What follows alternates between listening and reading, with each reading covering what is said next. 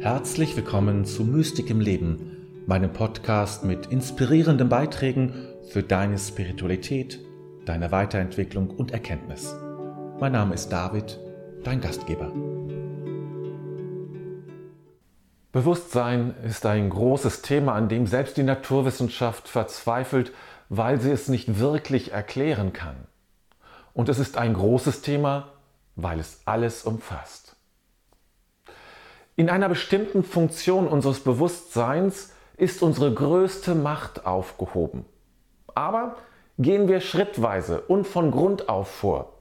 Und da sage ich als erstes, alles ist Bewusstsein. Wirklich alles? Alles, was du bist und was du weißt und fühlst und denkst, all das ist Bewusstsein. Du wüsstest nichts, wenn es dir nicht bewusst wäre. Wäre es nicht bewusst, könntest du es nicht wissen. Du weißt zum Beispiel deine Haarfarbe. Aber das weißt du nur, weil es dir bewusst ist. Es gibt nichts, was dich geistig ausmacht, was nicht Teil deines Bewusstseins ist. Und das gilt erst recht für deine Spiritualität. Alles ist im Bewusstsein aufgehoben und nur über das Bewusstsein können wir es erfassen, verstehen und uns daran erinnern. Wenn wir ohne Bewusstsein sind, zum Beispiel während einer Narkose, dann wissen wir nichts. Es ist ein schwarzes Loch in unserem Bewusstsein. Dazu ist eine Narkose auch da, dass wir den Schmerz nicht spüren. Deshalb ist alles Bewusstsein. Aber es gibt auch das Unbewusste. Das sind Inhalte, die mal bewusst waren und die wir dort abgelegt haben. Wir wollen es nicht im Bewusstsein halten, weil es uns unangenehm ist oder uns ängstigt, oder wir haben es ein, schlicht und einfach vergessen. Und dann gibt es Funktionen in uns, die ganz und gar unbewusst sind und bleiben unser Herzschlag oder die Verdauung geschieht unbewusst. Das Unbewusste ist etwas, das nicht in unserem Wachbewusstsein ist und doch Auswirkungen hat auf uns. Es ist nicht wirkungslos. Dann gibt es das noch nicht Bewusste. Das sind Ereignisse der Zukunft, die uns noch nicht bewusst sind, aber vielleicht, vielleicht bald bewusst sein werden. Dein nächster Urlaub oder der Gang zum Arzt, der bald ansteht. Das sind zwar Pläne und damit Teil deines Bewusstseins, aber die konkrete Erfahrung steht noch aus und wird dir erst bewusst, wenn es soweit ist. Und es gibt das kollektive Unbewusste. Das sind Inhalte, die zwar nicht Teil unseres Wachbewusstseins sind, aber dennoch in unserem Bewusstsein wirken, hineinwirken. Dazu zählen auch Ereignisse der Vergangenheit, wie zum Beispiel eben der Weltkrieg, die Nazizeit, Ereignisse der Familie, die wir nicht kennen, die aber dennoch auf unser Wachbewusstsein einwirken und unser Leben verändern. Das kollektive Unbewusste hat eine ganz eigene Struktur, die ich hier nicht weiter ausführen möchte, weil es einfach zu lang würde. Aber Archetypen und Symbole sind Teil dieser Struktur des kollektiven Unbewussten. Und schließlich gibt es das Überbewusstsein. Hier sprechen wir über das göttliche Bewusstsein. Es umfasst alles und geht weit darüber hinaus. So weit, dass man im Grunde nicht mehr in Kategorien von Weite und Größe sprechen kann. Es durchdringt alles, es wirkt in allem und es umfasst alles. Und in diesem Ganzen ist unser Bewusstsein enthalten. Die Grenzen der verschiedenen Bewusstseinsebenen, die ich dir gerade vorgestellt habe, sind fließend und überlagern sich. Nur das Überbewusstsein oder man kann es eben auch das göttliche Bewusstsein nennen, ist ganz und gar rein und besteht nur aus sich. Ich habe versucht, das Bewusstsein zu erklären. Es ist natürlich nur Stückwerk. Das ist klar, weil es, wir können es nicht völlig erfassen.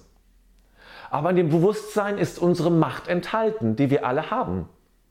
Sie kann nur dort sein, weil ja alles Bewusstsein ist. Aber was kann das nun sein? Worin besteht unsere größte Macht? Nun, das Bewusstsein lebt ja von dem, was ich sehe, höre, was ich spüre, erlebe.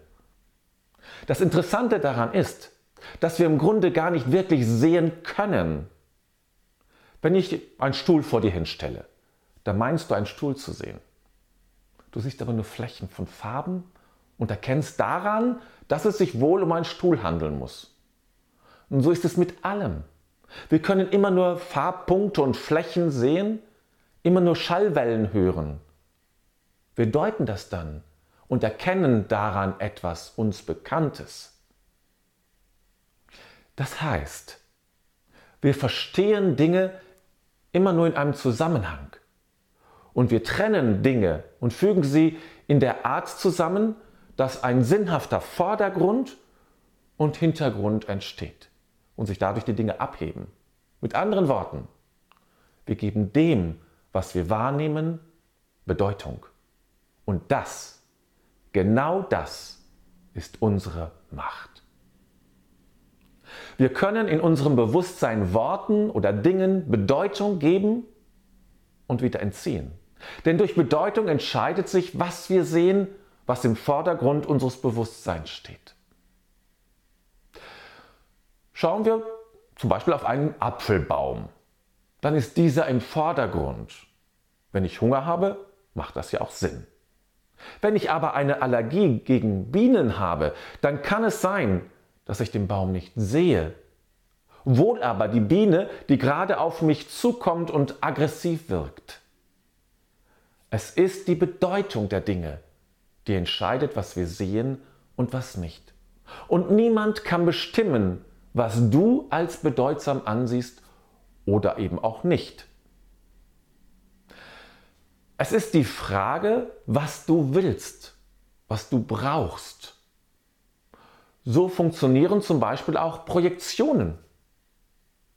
Ein Bild zum Beispiel, das ich sehe, kann ganz unterschiedlich äh, betrachtet werden. Es gibt, äh, es gibt einen Test, um herauszufinden, ob jemand Vorurteile hat. Und da werden Bilder gezeigt, wo nicht eindeutig klar ist, was da gerade geschieht. Solche offenen Situationen sind eine Einladung für Projektionen. Offen heißt hier, die Bedeutung ist nicht so offensichtlich, sodass ich frei bin, dem Bild eine eigene Bedeutung von mir aus zu geben. Und dann beginnt meine Art der Bedeutungsgebung. Und daran kann man dann erkennen, ob ich sehe, ob ein schwarzer Schüler seine Lehrerin schlägt oder ihr einfach nur ein Buch zuwirft. Verstehst du? Es ist immer die Bedeutung, die ich einer Sache gebe oder einem Menschen oder ein Ereignis. Das ist meine Macht. Und ich kann zu jeder Zeit die Bedeutung für mich ändern, zurücknehmen oder sie ganz aufheben. Das tun wir ja auch. Wir trennen uns zum Beispiel von Kleidungsstücken, weil die Bedeutung weil sich verändert hat. Zum Beispiel, weil die Mode anders geworden ist. Mode ist auch Bedeutungsergebung. Gestern sah es noch gut aus und morgen ist es hässlich. An der Hose hat sich aber nichts geändert. Wir hören auf, Wasser zu trinken, weil das Wasser die Bedeutung verloren hat, mich zu sättigen.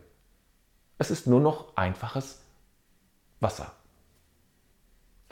Ich ziehe die Grenze. Ich entscheide, was vorne und was hinten ist. Dass das nicht immer so einfach zu ändern ist, liegt daran, dass wir so geübt sind, etwas in eine ganz bestimmte Richtung zu verstehen. Aber du hast dennoch die Freiheit, die Butter, die du dir auf das Brot schmierst, entweder als ungesund für dich zu bewerten oder aber als lecker. Zwei ganz unterschiedliche Bewertungen. Wie du dich entscheidest, das ist ganz deine Sache. Und so kannst du alles verändern, hast Einfluss auf alles. Religionen sind nur Systeme, die dir helfen, mit dieser Macht umzugehen. Denn das kann uns ganz schön überfordern. Sie sagen uns, was Bedeutung hat und was nicht. Was ist gut, was ist schlecht, was ist heilig, was nicht, was ist unrein und was ist rein. Vom Bewusstsein her verstanden ist das eigentlich völlig egal. Aber es hilft unserem Bewusstsein zu strukturieren. Durch Bedeutung. Ein Beispiel. Der Kölner Dom wird als ein heiliger Raum betrachtet, wo man sich anders verhält und zum Beispiel den Hut absetzt. Das ist eine Festsetzung, die zwar allgemein anerkannt ist, aber die du nicht teilen musst. In deinem Bewusstsein kann der Kölner Dom ein altes Bauwerk sein, das dich nicht interessiert. Und du gehst in kurzen Hosen mit einem Eis in der Hand dadurch und wunderst dich angesprochen zu werden. Recht und Unrecht haben alle in dieser Hinsicht. Dennoch, wir brauchen Bedeutung, weil wir ohne Bedeutung nicht leben können. Alles würde uns überfordern. Wir würden nichts erkennen und im inneren Chaos landen. Wenn unser Leben keine Bedeutung hat, wenn unsere Handlungen bedeutungslos sind, wenn das Leben ohne Bedeutung ist, dann leiden wir. Wir suchen nach Bedeutung und wir brauchen sie. Und so wenden sich viele Menschen Extremen zu die ihnen helfen, den Dingen und Ereignissen eine klare Bedeutung zu geben. Das machen Extreme immer. Sie geben klare und unzweideutige Bedeutungen. Sie sagen, das ist gut und das ist ganz schlecht. Und wenn ich nicht weiß, wie ich diese Welt verstehen kann und warum das alles so geschieht, wie es geschieht, dann helfen mir solche Zuschreibungen zu verstehen. Es gibt meinem Bewusstsein Struktur und Ordnung. Früher war es eben so, dass wir uns an Institutionen gehalten haben. Die Kirchen haben uns gesagt, was Bedeutung hat und wie wir unser Bewusstsein strukturieren. Diese Zeit scheint zu Ende zu gehen. Nun sind wir eingeladen, es selbst zu tun. Wir sind jetzt dran, selbst unser Bewusstsein zu strukturieren und zu entscheiden, wie wir die Welt sehen. Wir wollen ja alle frei sein. Und Freiheit heißt, selber den Dingen Bedeutung geben zu können. Das ist der Kern, eigentlich vom Bewusstsein her betrachtet, der Kern unserer Freiheit. Und doch kann manchmal diese Freiheit uns überfordern. Woher weiß ich denn, was wirklich etwas bedeutet? Gibt es nicht vielleicht doch eine Bedeutung, die jenseits unseres Bewusstseins liegt? Eine Bedeutung, die ich nicht einfach entziehen kann, sondern die da ist und bleibt und gegeben ist? Dann sprechen wir von Gott oder dem göttlichen Bewusstsein und auch vom kollektiven Unbewussten. Das kollektive Unbewusste wirkt in dein Leben hinein durch die Archetypen, durch Bilder und Strukturen, die unser Leben in eine Richtung lenken. Das geschieht oft ohne, dass wir es bemerken oder uns bewusst ist.